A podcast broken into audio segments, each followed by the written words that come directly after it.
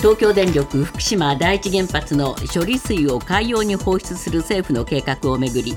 IAEA 国際原子力機関は計画は安全基準に適合し人や環境への影響は非常に小さいとする調査報告書を公表しました。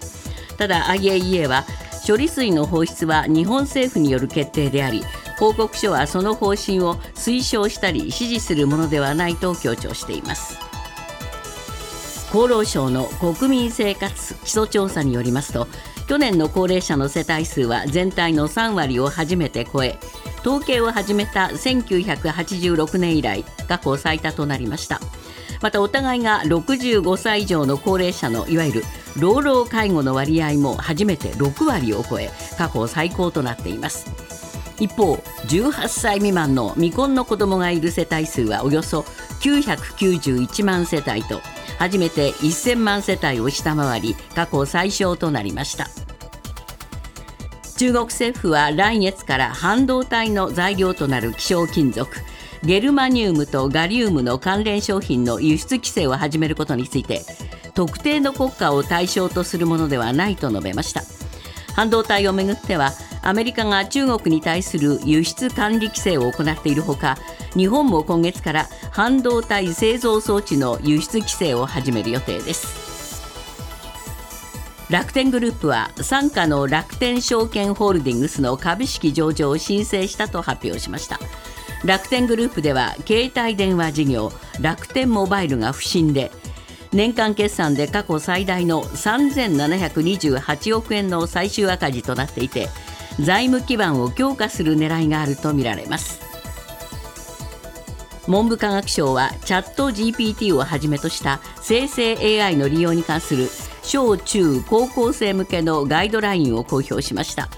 メリットとデメリットを考慮し限定的な利用から始めるのが適切との考え方を示しました。効果的な活用法としてグループ討論を深めるためのアイデアの参考にすることなどを挙げる一方夏休みの日記やコンクールの応募作品に自分の作成であるように使うのは不正行為だとしました。乳幼児がかかりやすい夏風邪ヘルパンギーナが流行し各地で警報が発に増え18都府県が警報レベルとなりました。ヘルパンギーナは飛沫や接触で感染し高熱と喉に水ぶくれができるのが特徴です。脱水症状となって重症化する場合がありワクチンや特効薬はありません。今朝のニューヨーク株式市場は独立記念日のためお休みです。為替ですが現在ドル円は1ドル144円46銭。ユーロ円は1ユーロ157円16銭で推移しています。続いてスポーツです。プロ野球昨日の6試合の結果です。セ・リーグ d n a 対ヤクルトはヤクルトが4対3で勝ち。中日対巨人は巨人が5対1で。広島対阪神は広島が9対1でそれぞれ勝ちました。パ・リーグです。楽天対オリックスはオリックスが楽天との打ち合いを9対7で制しました。ソフトバンク対日本ハムは日本ハムが10対3で勝ち。ロッテ対西武は延長戦の末ロッテが1対0でサヨナラ勝ちしました。ニュースズームアップ。東京電力福島第一原発の処理水を海洋に放出する計画をめぐり IAEA 国際原子力機関は昨日計画は国際的な安全基準に適合し人や環境への影響は非常に小さいとする調査報告書を公表しました。政府は報告書の内容を踏まえて海洋放出の準備を進める方針ですが国内外からは反対の声や批判の声は根強く残っています。ニュースズームアップ。IAEA が処理水をめぐる報告書公表。一方で政府に求められるのは説明責任。今日のコメンテーター伊藤義明さんです。伊藤さん、まずですね、はい、この IAEA が何を言ったかということですね。そうですね。えー、あの報告書ではですね、えー、あの処理水の海洋放放出計画について、えー、えーと放出に対する日本の取り組みは国際的な安全基準には合致しています、えー、という点を言ったのと、それからあの計画通りの段階的で放出であれば、あの環境とか人への放射線の影響というのは無視できるとごくわずかだと、うん、こういう評価をこれは要するに安全ですよと言ってるようなもんですね。ということですね。えーえー、あの IAEA の、えーと、検証したものとしてはあの安全ですよということを言ってるわけですね。これは科学的なあ根拠をちゃんと示してますか、えーと、一応あの、論理的にはそういうふうになってますね。えー、これはあの2年間にわたって、この、えーと中国、韓国、欧米などの専門家も入れた調査団で、えー、と現地調査もし、それから、えーとえー、提出してきたその処理水の内容についてはいろんな国の研究機関にも調べてもらった結果だという分析をしたんだと。こういう話ね、ことをあの彼はあの説明してました。昨日いろいろ質問があの、えー、いろいろんなところから出ました。ええこれにまあ答えてるんですね、事務局長が。えー、そうなんですね、えー、あのー、まあ、質問のトップはですね中国の新華通信の記者だったんですけど、はい。はい、これはもう明らかにあの中国政府がずっとあのこれには反対だということで主張してきた内容を聞いたんですけれども、えー、まずあのこの、えーと、放射性物質を取り除くアルプスっていうあの処理水を処理する装置ですけどね、えー、これは信頼できるのかというそうですね、それからあのこの原発の監視については他の国、まあ、中国だと言ってるんですけれども、えー、他の国が関与できるのかと、えー、それから海洋放出しか方法ないのかと、えー、この3点を質問したんですね。で最初のあの信頼性についてはこれはあの IAEA だけじゃなくて、今言ったように、いろんな国の機関に検証してもらったんで、その結果、これはあの安全だということなんで、大丈夫だという主張をしました。はい、それから他の国が関与できるのかという質問については、ええ、大体 IAEA っていうのは、中国を含めた各国が作った機関なんだと。はい。だからあのあなたたちも入ってるんですよということを暗に言って,、言ったわけですね、えー、それから他に方法ないのかと、うん、でこれは海洋放出って今と蒸気にして空中に出すか、うん、あるいはあの水のまま海に出すか、はい、この2つのが主な方法で海洋放出についてはあなたの国の中国とか、韓国とかアメリカとフランスこの4か国の名前を挙げてこういう国々もやっている一般的な方法なんですと、えー、こういう答えをしたんですね。そうですね。だからこれとですね全部論破したんですよね。えー、一応あの、えーと、説明はしたということです。いうことになりますから、はい、まあある種これ以上えー、反論のしようがないように中国の記者が考えたんじゃないでしょうか、えー、あのえーと、彼の説あの IAEA の立場としては全部説明を尽くしたという形になりますよね。と今度はそれを受けて日本政府がじゃあどうするかと、ええ、こういう問題になるわけですよね。そういうことなんですよね。え、だからあの昨日の記者会見、あるいは報告書の内容からすれば、安全で大丈夫だというふうには言ってるんですけど、あの事務局長が何度も言ったのは、えーとこの方針報告書っていうのは方針、その方針を推奨するものでも支持するものでもないというふうに言って、えーと最終的に決めるのは、あの日本政府だって、われわれではないんだということを 何,、ね、何度も言ってます。責任も取れませんよって言ってるんですよね。あの我々はそういう立場にないんですよとい。うことで、まあ、ある種逃げを打って保険をかけてるわけですね。ね。今度は政府にそれは球投げられたと。ええ。だって政府は政府でですね、ええ、これやっぱりその全国のその特にあの漁業関係者ですね、ええ、こういう人たちにちゃんと説明して、えー、理解を得ないといけないっていう、まあ、そういう話し合いにかかつてなってるわけですよね。そうなんです。あのこれね、今回、本当に僕はあの罪深いと思うのは、えー、政府と東電は2015年の8月ですけれども、はい、福島県の漁業協同組合連合会に対して、関係者の理解なしにはいかなる処分も行わないと。約束してるわけですよ。しかもこれ文書で約束してるんですよ、はい、書き物としてきちっと出してる、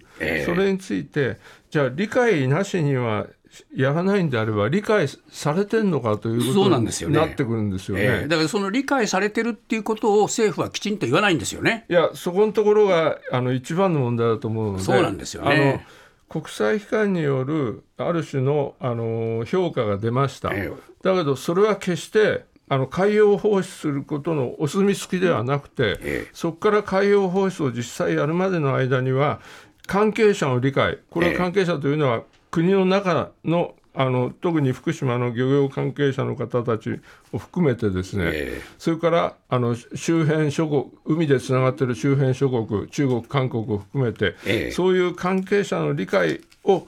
あのやるという作業が一番大事なところですね。ですからこの IAEA の結論を携えてですね、ええ。こういうことになったんで、もう一回理解してくれという作業が必要なんですよね、いやそこはものすごく大事で、ええ、政府があのお尻を切ってるよ、今年の夏頃って言ったら、もうもう何ヶ月しかない、え、その期間にそれだけの作業が本当にできるのかっていうのは、はい。ものすごく疑問だと思うんです、ね、そうですね。ですからまあ公明党の山口さんがまあ夏の海水浴シーズン避けましょうと言ったのは、ちょっと急ぎすぎじゃないかということですよね。ということを言ってですよね、えー、でも逆に言うと、これはあの心配なんじゃないかというまあ、そういうまあ話になるけども、彼あの多分山口氏の本意は、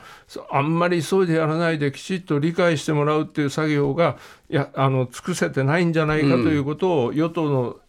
一角として言ってると思うんです、ね、そうですね、ですから、まあ、批判が非常に出たわけですけれども、ある意味、正論なんですよね。いやあの本当に正論だと思いますね、だからあの岸田政権の一部には、これでお墨付きもらったんだというような言い方をして、これでもう中国、韓国も納得せざるを得ないんだというふうに思って。てる人がいるようですけれども、決してそんなことはなくて、はい、やっぱりあのもっともっと誠意を尽くして、この結果があるんだからこそ、説明するという姿勢が大事だと思うんですよね。ニュースズームアップ厚生労働省は昨日去年の国民基礎調査の結果を公表子どもがいる世帯が初めて1000万世帯を割り込み少子化の加速が改めて示されました。また介護を受ける人と世話をする人がともに65歳以上の老老介護の割合が初めて6割を超えたことも分かりました。ニュースズームアップ。数値として明確に示された少子高齢化の深刻な実態について。えー、まあこれ、結構、調査結果は厳しいものでしたね。いやそうですね、えー、あのまあ、言われてたんで、ある程度予想はできてたけども、えー、やっぱり数字としてみ出てくると、やっぱり厳しいものですよね、そうですね。この国民基礎調査っていうのは、あの3年に一度、大規模な調査をあの厚生労働省やってるんですけれども、えー、あの保険とか医療とか福祉、年金、所得、はい、そういうような基礎的な部分を調べるんですけど、まずあの今回の調査で見えてきたのが少子化ですよね、えーはい、18歳未満の子どもがいる世帯の数っていうのは991万7000世帯、これはあの1986年からこの調査やってるんですけれども、初めて1000万を割り込んじゃったこれね、1000万割り込んだんですけどもね、991万世帯ですから。えー割り込んだったって、ぐっと割り込んじゃったんですよね。そうなんですよ。そうなんですよね。えー、で、あの、えっと、全世帯数にのうちに占めるこの割合というのも18.3%ですから、あの前回調査から3.4ポイント下落して過去最低であると、さらにあの子供がいるんだけども最もその多いのは1人しかいないという世帯、これが49%、半分ぐらいですよね。半分はもう一人っ子なんだと、えー、だからですよね。子供がいる世帯減ってるしあのいる世帯でも子供数が1人しかいないという、えー、こういう家庭が多くなっちゃってるそうですね。こういう実態が一つ出てきます、ね、ですからまあ少子化がもう思った以上にどんどん進んでるんだということが一つと、はい、もう一つはやっぱり高齢者ですね。高齢者ですね、えー、これはあの我々にとってものすごいショックなんですけれども、うん、要介護者が65歳以上で同居してあのその介護する側もですね、えー、65歳以上といういわゆる老老介護ですね、この割合がえっと、そういう介護が必要な人の世帯のうちの63.5%。6割超えですもんね。ということなんですよね。であの介護されるする側もされる側も75歳以上っていうのも、うん、えー、要するに後期高齢者同士の割合っていうのもこれ35.7%ですからいやいやいやすごい増えてきてるし、ね、この傾向はさらに進むということなんですよね。僕らあの同世代のあのえー、新聞社横断の集まりがあって、はい、78人の会話あるんですけど、数年前までは、えっと、親の介護って結構話題になってたこの間同じ介護やったんですけど、えっと、仲間で、えっと、自分がちょっと病になって来れなくなっちゃったっていう人がいたり、あるいは奥さんが病気で介護に入ってるっていう人が、はい。その要するに僕らの世代でもこれ本当に切実な問題で出てきますよね。そうですねまあ、これからさらにですね、ええ、どちらかがもう欠けてしまうという高齢者ですよね、え、一人になってしまうと、こういうケースももう非常に増えていくわけですよね。いやそうですね、あの高齢者世帯とか、あの単身、一人世帯というのは、ともに初めて3割超えたんですけど、このなぜこんなに超えたかというと、今、武郎さん指摘されたように、高齢者で、えー、どちらかが亡くなってしまって、単身になっちゃったという世帯が増えてると。はいしかもあの割と深刻なのはこの高齢者世帯の6割近くがあの年金だけを頼りにして生活してると。ですから一人になった上にえー、まあ体も悪くなってしまう、しかも年金暮らしと。こういうことになったときにどうするんだって話ですよね。えー、そうなんですよね、えー、で今あの政府の高齢化対策っていうのは十分かというと、今、あの岸田政権が一生懸命やってるのは、確かにあの子どもに対してはすごく一生懸命やってて、6月に子ども未来戦略方針をまとめて、えーと、今後3年かけて3兆円台半ばの予算を用意するんだと、まあ、ぶち上げてるんですけれども、はい、この財源どうするんだということになると、えーと社会保険の仕組みを活用して社会全体で負担するんだと、うん、社会全体ということは高齢者にも当然負担がくるわけですよね。ね。だけど、まあ、子供あの未来を大事にするってのはものすごく大事なことでそこにお金をかけるのはあのみんな反対はしないと思うんですけども、えー、じゃあ高齢者の方のこれだけたくさんいる高齢者に対してもあの何らかのやっぱり手当っていうのは必要じゃないかなというふうに感じます、ねね、これちょっとどう見ても高齢者置き去りになってますよね、うんえー、お前ら負担はしろよと、うん、子供のため邪魔くさいよっていう話ですよねはっきりがひがみっぽくなっちゃいますよね